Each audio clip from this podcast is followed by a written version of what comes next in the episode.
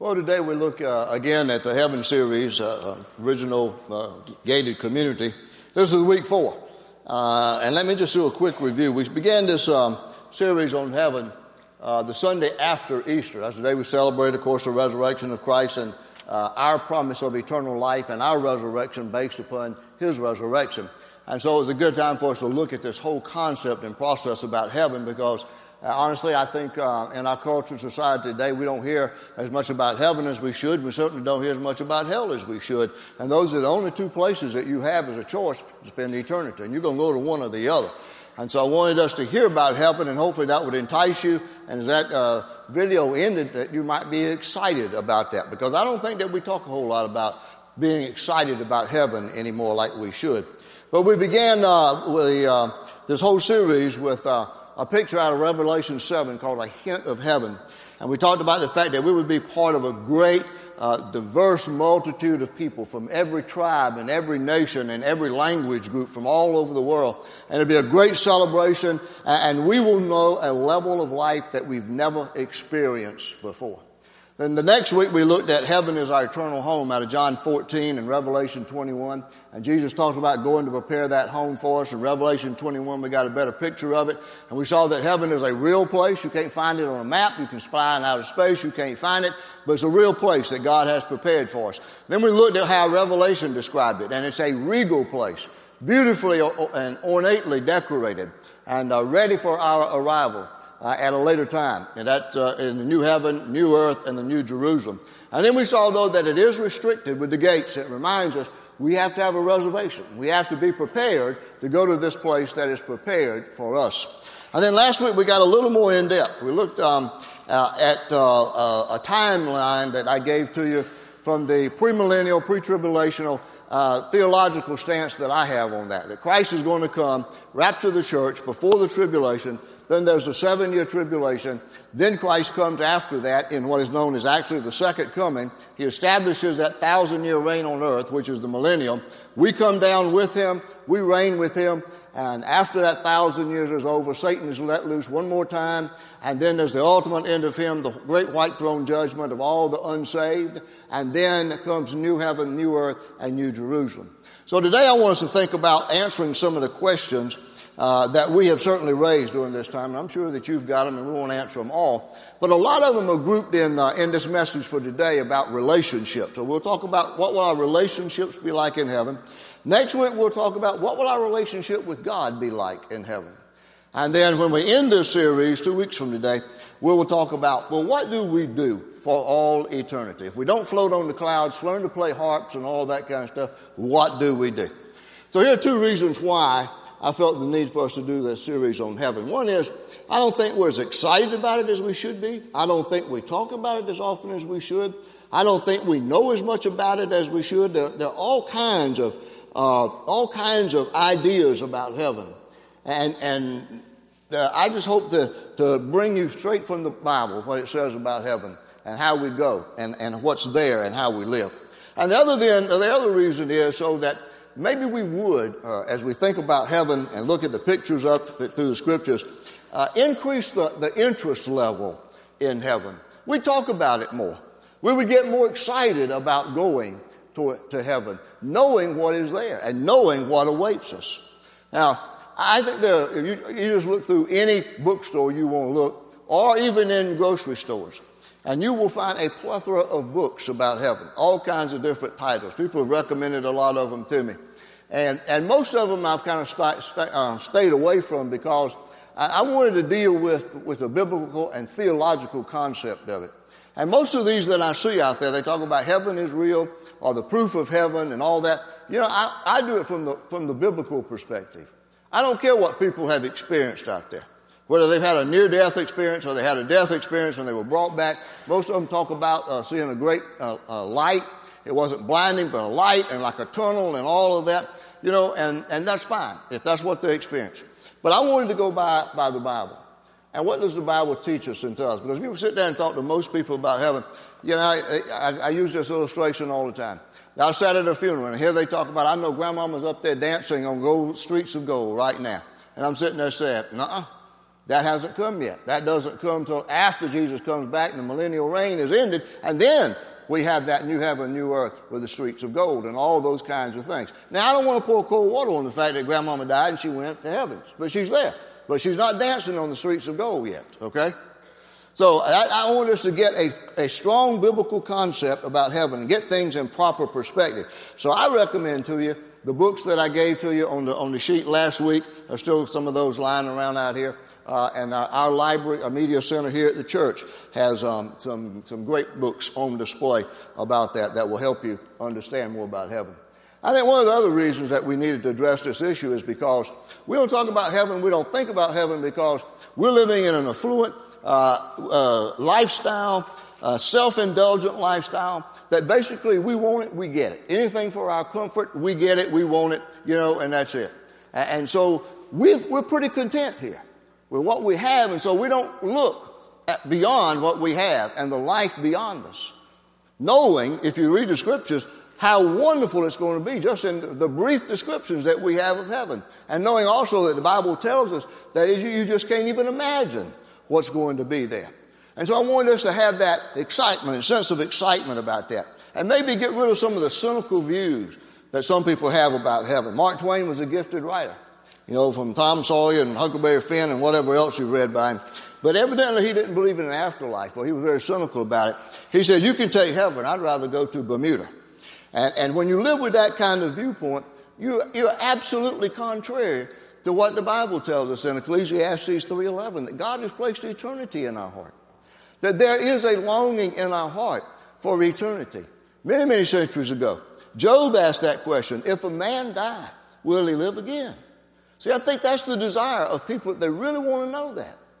And but these things that we live in in our culture and our society today kind of leave people with a with a thought like it's all here, it's now, or it's never. And that's certainly not what the Bible teaches us. But when you have that attitude, when you're cynical, when you don't have any hope, when you don't have Christ as Savior, then I think the line from Macbeth comes to, to play very strongly. After the queen's death, the line says that life is nothing but a tale told by an idiot, full of sound and fury, signifying nothing. And you see, that's just a that's just a defeatist attitude about life. And a lot of people have that attitude, you know. And then I think there's another reason why we need to be excited about heaven, and that's because there are plenty of people who've never heard about heaven, who don't understand about heaven, and, and they're not going to heaven when they die. Some of them are family members. Some of them are your friends. Some of them are your neighbors. Some of them are your co-workers. And, and we need to think about heaven more, talk about heaven more, so that we can uh, get other people excited about going to heaven. Why? Well, because we live in this world, we die, and then there's the, the reality of eternity. And it's one of two places, either heaven or hell. Every day in this world, one hundred fifty-five thousand five hundred twenty people die around the world. You think about that. In the last minute that passed, that's one hundred seven people that have died, just like that. In the United States, there's one death every fourteen seconds. Look at your watch in time, fourteen seconds.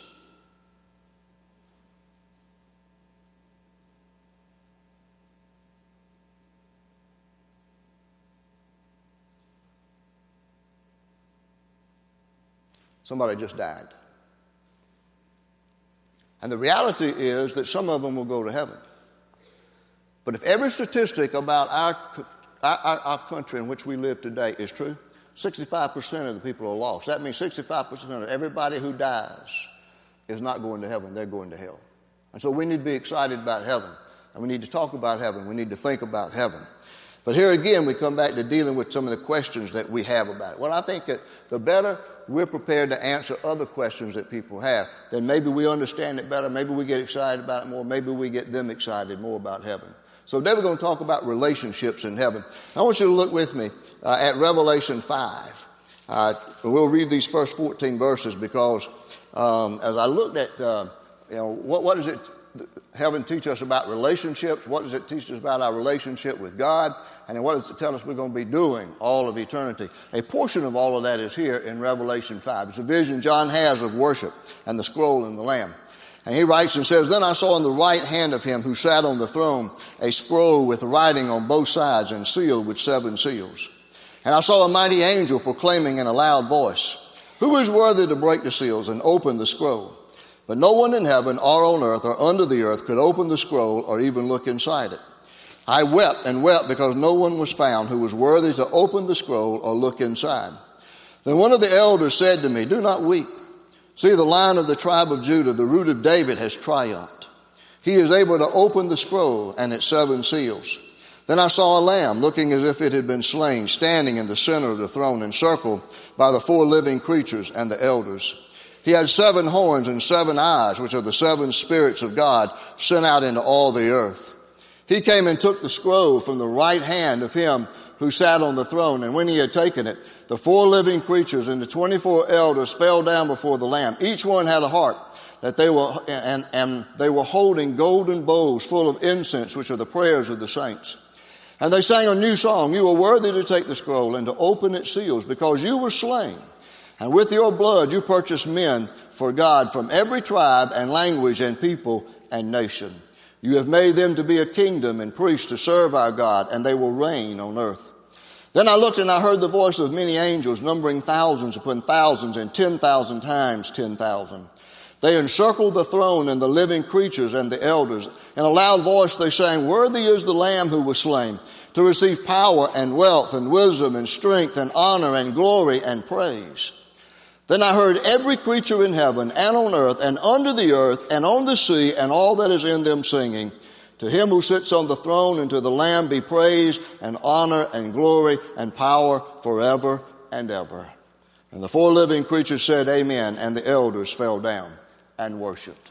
Well, we see a lot there, a lot of that excitement there. That's basically a passage about worship. But it talks about the fact that the angels are there surrounding the throne, twenty-four elders. Then it talks about the fact that they're singing, "Worthy is the Lamb." We see the Lamb taking the scroll and has the power, authority, and ability to open that. And we see that the word "serve" is there, that we're going to serve God. That's one of the things we're going to do in our relationship with him, and one of the things we're going to do for all eternity. And so very quickly, I want us to look at, at three groups of people and ask about the relationship that we will have with them. First of all would be this: what will be our relationship to the angels in heaven? We see the angels are there. They're around the throne. What are angels? They're created beings. There was a certain number of them created. The picture here we have here is just an un, unknown number of thousands upon thousands upon ten thousands. And angels are created beings. They're spiritual beings used basically as worshipers of God and messengers for God. Some of them we know by name. They had direct Uh, Uh, influence in, in people's lives, sent by God with a message for them. And, and we know them in that way.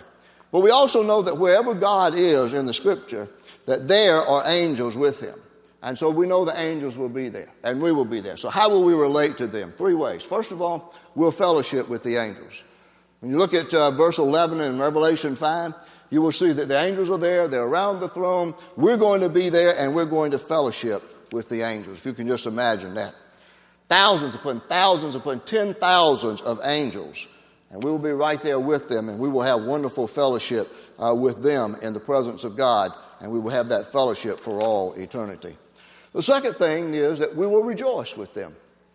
In uh, Luke fifteen, that gospel, Jesus begins chapter fifteen by telling us three stories about three things that were lost: a coin, a sheep, and a son. And then we're told in the midst of that, when all of those are found, we're told in, in Luke fifteen ten, in the same way I say, uh, uh, in, in the same way I tell you, there is rejoicing in the presence of the angels of God over one sinner who repents. Now, I want you to think about this.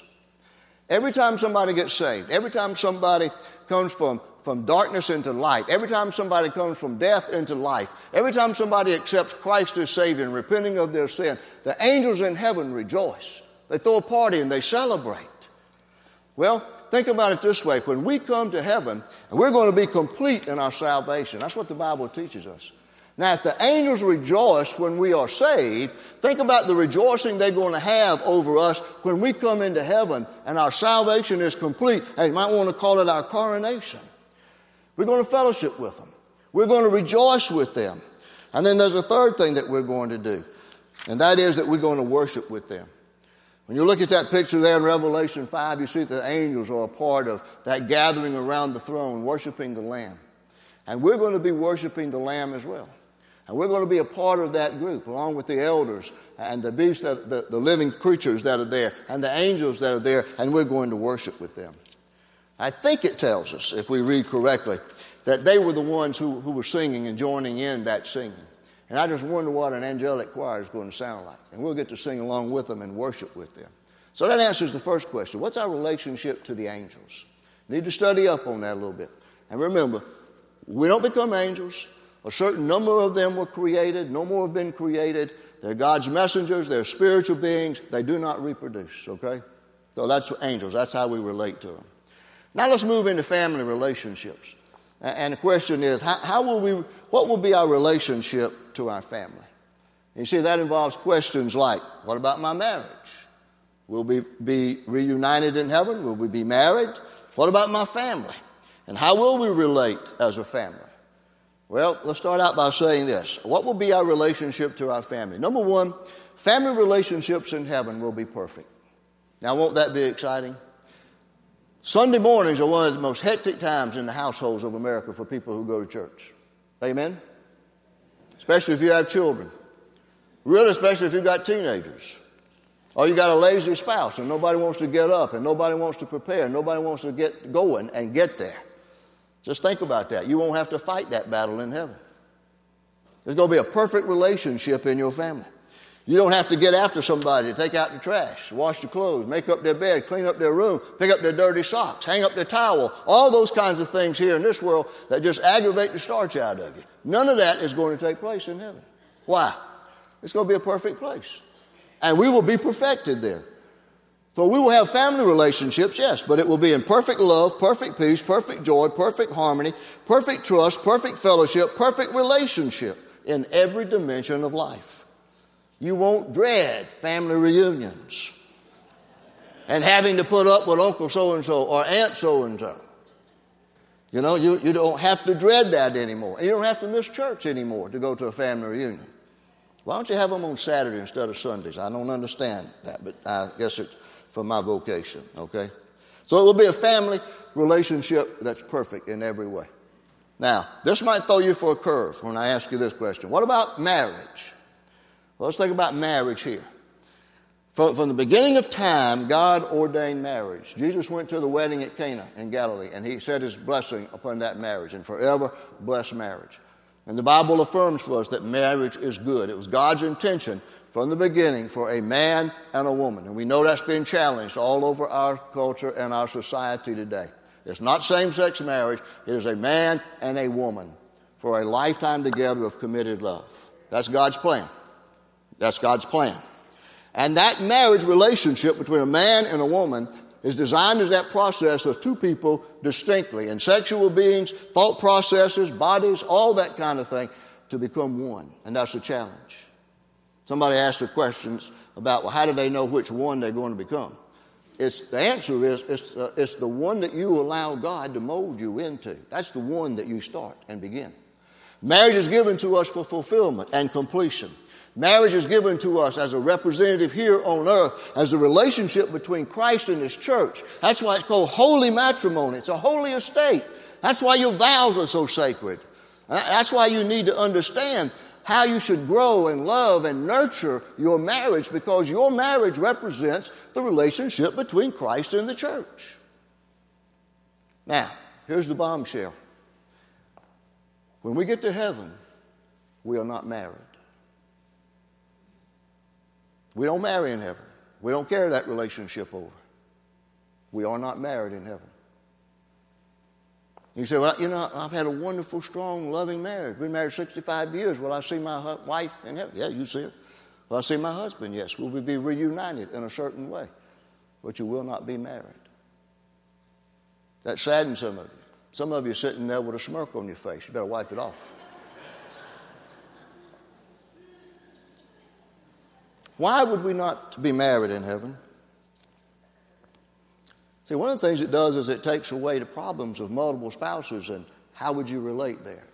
See, God doesn't approve of polygamy here, so he won't in heaven either, will he? You know, it, it, that, that's one of the issues that will be solved. I told you when we began this, there are probably more jokes on heaven, uh, and people are telling them to me all the time now that I'm through this series, but one that, I, one that I'll share with you at this point is this.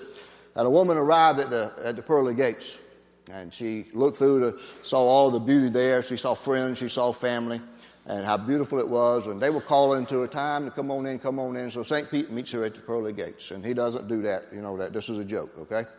So Saint Pete met her, and she says, oh, this is such a wonderful place. What do I have to do to get in? Well, we know what you really have to do to get in. You have to believe in Jesus Christ, right?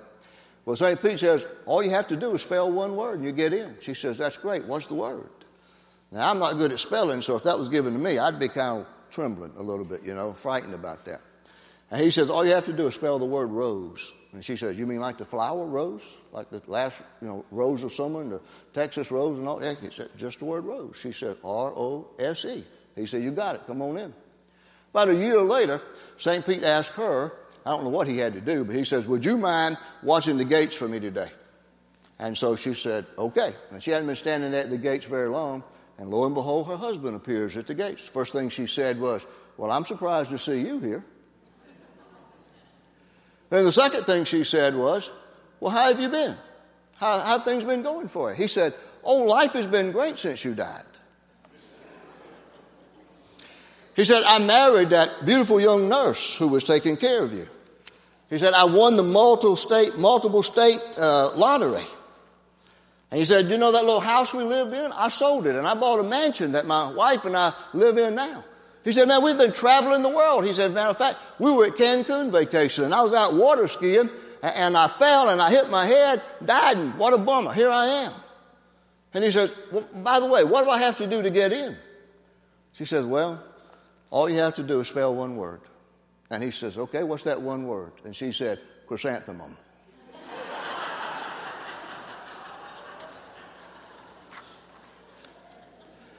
All right. Both of you got it, eight forty-five and eleven. By the way, how, how would you go about spelling chrysanthemum? I have no earthly idea. It's written here. Ruby wrote it in my notes because I said I can't spell it correctly for me, and she put it here, so there it is. Um, how do we know that we're not married in heaven? Now, I got to speed this up, I know this. All right, if you look at it, write this down, Matthew twenty-two, verses twenty-three through thirty. Let me summarize that for you. Jesus has been teaching. And he's got Sadducees and Pharisees around him. Pharisees believe that in the afterlife in heaven and that everything that happens here will go on there. Sadducees did not believe in the resurrection at all. And so they thought they would throw this suggestion, this idea, this illustration to Jesus, and they would trick him. So they said, okay, Jesus, if there's a resurrection, the Mosaic Law says this. A man and a woman marry. They die, he has no children through her. The Mosaic Law says that then the next brother has to marry her and produce children. And he said there were seven brothers in this family. Each one of them had to marry her without any children being produced. They all died. Now in heaven, whose wife will she be? Now let me tell you one thing. If I was brother number three or four, I believe I'd be going somewhere else to live. You know, I'd be getting out of there. There's something wrong with that. She put away seven of them, okay? All right, so Jesus answers that and says technically, really he says, you are in error because you do not know the scriptures or the power of God. At the resurrection, people will neither marry nor be given in marriage. They will be like the angels. Now, let me remind you again, he does not say that we will be angels. We'll be like the angels in the fact that we will no longer procreate. You know, we will be like the angels in that form. And you see, we, we, uh, we will be perfect. We will be full. We will be complete when we come to heaven. And we won't need the marriage relationship for that completion and fulfillment. And another thing about that is, is we will be a bride. We're the bride of Christ, and we will be married to him. So a great marriage here, and there all ought to be, you ought to be working on them to do that, means that you'll have a better relationship in heaven. You won't be married, but you'll have a better relationship. It'll be perfect. Trust me. I trust the Bible. Trust Jesus, okay? Now, here's the third group. And what will our relationship be to others in heaven, okay? Well, I think, number one, we will be who we are now. There's that permanence of personality, except we'll be different. All our little quirks everything that agitates everybody else, all the things that, you know, personality quirks and the meanness and all that kind of stuff about us and all the flaws about us, they'll be gone. But there will be a recognition of who we are. I think a perfect example of that is in the Transfiguration, when Jesus took with him uh, um, Peter and James and John, and they went up onto the mount, and Elijah and Moses appeared to them. They knew that was Moses and Elijah. They'd never seen them before. And years and years and years later, there's Moses and Elijah there. So they were recognized. There was that permanence of personality, I call it. Except that you will be different. You will be perfect in every way. You won't be obnoxious. You won't be rude. You won't be angry. You won't be negative. You know, you won't be critical. You're not going to be there in heaven with all of that. So you better get rid of it now. All right, the second thing is, is we will enjoy fellowship. One of the places we will enjoy that fellowship is not only with the angels we talked about earlier, but with each other as the bride of Christ around the table. In Luke twenty-two, when Jesus gave the, the, the command about the Lord's Supper and introduced it around the theme of the Passover, he said, drink from this cup, but I won't drink from it again until I drink it with you new in my Father's kingdom. He's talking about that time that he will sit down with us and we'll gather around that table and we together will partake of that cup and of that fellowship in the marriage supper of the Lamb. And then you go on into chapter eight of, of Matthew's gospel. And the, and the wording says, I say to you, many shall come from east and west, speaking of the kingdom, and recline at the table with Abraham and Isaac and Jacob in the kingdom of heaven. And then we go to Revelation chapter nineteen, and beginning in verse seven. Let us rejoice and be glad and give the glory to him, for the marriage of the Lamb is come, and his bride has made herself ready. And it was given to her to clothe herself in fine linen, bright and clean, for the fine linen is the righteousness acts of the saints. And he said to me, write, blessed are those who are invited to the marriage supper of the Lamb. So when we go to heaven, we're going to be in the marriage supper of the Lamb. Now, here's the third thing I'll mention. We will be reunited with family and friends. It will be a different type of relationship. It won't be the same family and friend relationship that we have here. We've already talked about that. But we will be reunited with all those who love the Lord. I write this down to you. I want to look at First Thessalonians four, thirteen through eighteen. It's a great resurrection chapter. Paul addresses the questions and concern about the new believers at Thessalonica who were wondering, what's happened to those who died before us? Has the resurrection already happened and they gone on? Or will they meet us in the resurrection? What's going to take place? And Paul gives us that great, great illustration and the truth of that. That he talks about this is the rapture of the church where a trumpet will sound and a shout of the angel and Jesus Christ will come and he will gather his church and the dead in Christ will rise first. And then we who are alive and remain will be caught up with them together in the clouds, and so shall we ever be with the Lord. So the answer to that is, is all of our neighbors, all of our friends, all of our relatives, all of our co-workers, everybody who claimed Jesus Christ as Savior and Lord, we will be reunited in heaven. Relationships will be a little bit different. It will be perfect. And, and I don't know what we will do exactly all that time in those relationships, but I think we will know each other, and we will celebrate that, and we will recognize each other. And I think about this.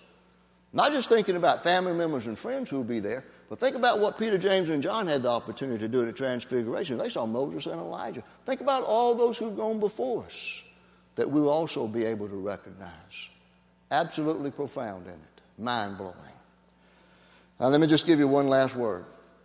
Remember, this is a gated community, and it's a restricted area, and you have to have reservations. You have to have made uh, preparation because there's a place prepared for you.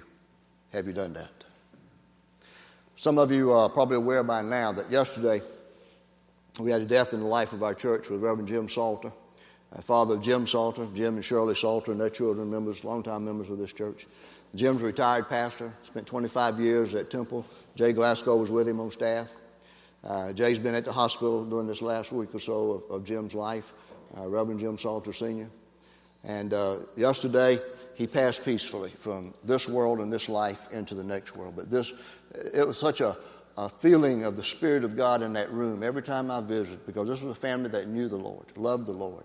And even as Jim was there and we knew that he was dying, we knew that when he took his last breath he would be in heaven, and they were comforted by the presence of the Holy Spirit. When I got there yesterday afternoon, just a few minutes after he died, uh, through one of the many things that they were talking about. They were talking about all the blessings that took place during that time. They were talking about the miracles that took place. And they particularly talked about this one, that they had an iPad, and they had the music playing from, the, from that hymn, When the Roll is Called Up Yonder, I'll Be There. And they had it placed on the pillow beside Jim's head. And just as the last note of that song, When the Roll is Called Up Yonder, I'll Be There, died, Jim Salter took his last breath here on earth, and his eternal spirit went home to heaven forever. When you take your last breath, when they call the roll in heaven, will you be there? Are you ready to go? Good, somebody is. How about the rest of you? Have you made preparations, acknowledged Christ as your Savior, who died for your sins, confessed your sins, and accepted Him as Savior? See, that's the only way you get into heaven. You can spell rose, chrysanthemum, anything else you want to spell. That doesn't mean you're going to get in there. You've got to know Jesus Christ as Savior. I think He'll be the one that'll meet you at the gate instead of Saint Pete.